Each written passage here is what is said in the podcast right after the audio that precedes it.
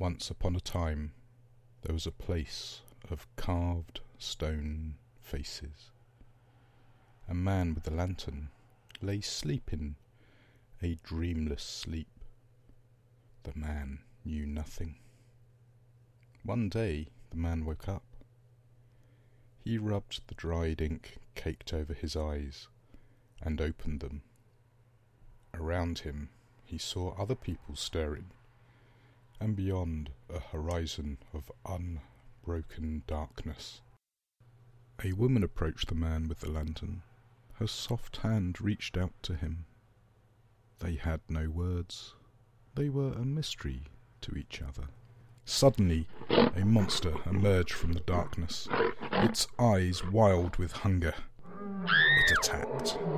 The people were no match for the monster. It tore at their flesh, and crushed their bones between its teeth.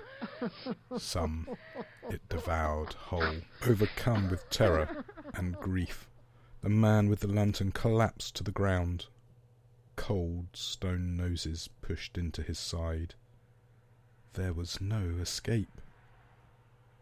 But the man did not want to die. Desperately grasping at the cold stone faces, he found a crack and tore at it with all his might.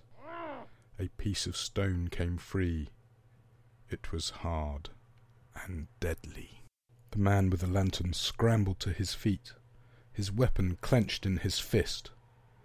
He took a breath and roared into the darkness. Rah! Somewhere in the place of stone faces, nameless men stand together. They have nothing but a need to survive and a lantern to light their struggle.